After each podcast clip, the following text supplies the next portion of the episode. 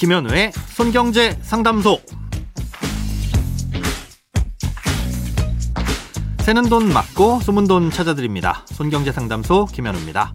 저축, 보험, 대출, 연금, 투자까지 돈에 관련된 고민이라면 무엇이든 맡겨주세요. 오직 당신만을 위한 맞춤 상담. 먼저 오늘 사연 만나봅니다.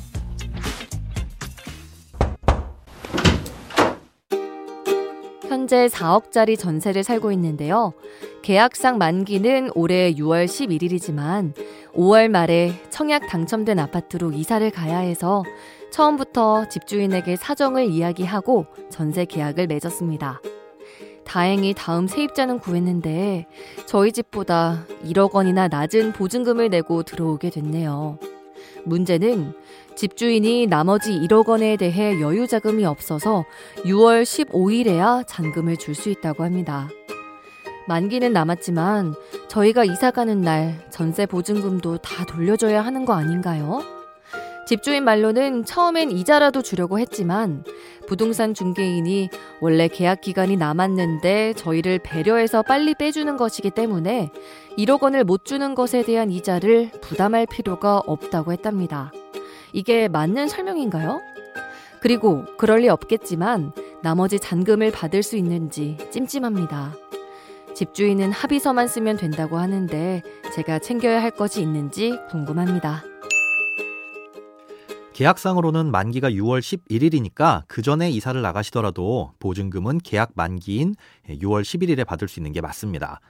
처음부터 양해를 구하고 만기 전에 나가겠다고 하고 계약을 맺었더라도 5월 말에 보증금을 내어준다는 별도의 특약사항이 없었으면 계약이 만료돼야 보증금을 돌려받을 수 있는 거죠. 비슷한 예로 2년 계약을 맺고 월세를 살다가 사정상 몇 달 먼저 이사를 나가게 됐을 때도 아무리 집주인에게 미리 양해를 구했다고 한들 이사를 나가서 집을 비워둔 채 살고 있지 않더라도 계약 기간이 끝날 때까지는 월세를 계속 내야 하는 것과 마찬가지인 겁니다. 그러니 세입자가 열심히 다음 세입자를 구해야 하는 거고요. 다시 돌아와서 현재 사연자님의 상황은 계약이 만기가 되기 열흘 전쯤에 이사를 나가면서 미리 보증금을 받기는 받는데 4억 원 전액이 아닌 3억 원만 받으시는 거고 나머지 1억 원은 만기인 6월 11일이 아니라 4일 후인 15일에 받을 수 있다는 거죠. 엄밀히 따지면 제 날짜보다 늦게 받는 이 1억 원에 대해서는 연 5%의 지연 이자를 달라고는 할 수 있습니다. 계산해 보면 약 5만 5천 원이 조금 못 되겠네요. 네, 그런데 제 날짜보다 1억 원을 나흘 정도 늦게 받기는 하지만 이 3억 원은 제 날짜보다 열흘 가량이나 일찍 받는 거잖아요. 물론 집주인이 이렇게 일찍 주는 3억 원에 대한 이자를 달라고 할 수는 없지만 배려한 것이니만큼 나흘 정도 늦게 받는 건 양해를 하시는 게 좋을 것 같습니다.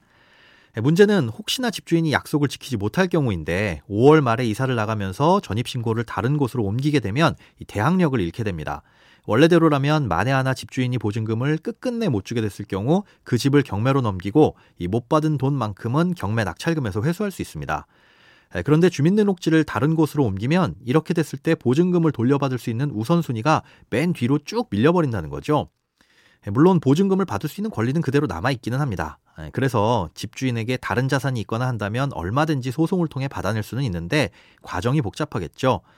아, 이렇게 우선순위가 뒤로 밀리지 않으려면 가장 간단한 방법은 나머지 보증금을 받을 때까지 사연자님이나 현재 사연자님과 같이 전입되어 있는 가족 중 한 명이 현재 전셋집의 전입신고를 그대로 유지해 두시는 겁니다. 만약 그러지 못할 상황이라면 전출을 하시기 전에 임대차 등기라는 걸 하면 되는데요.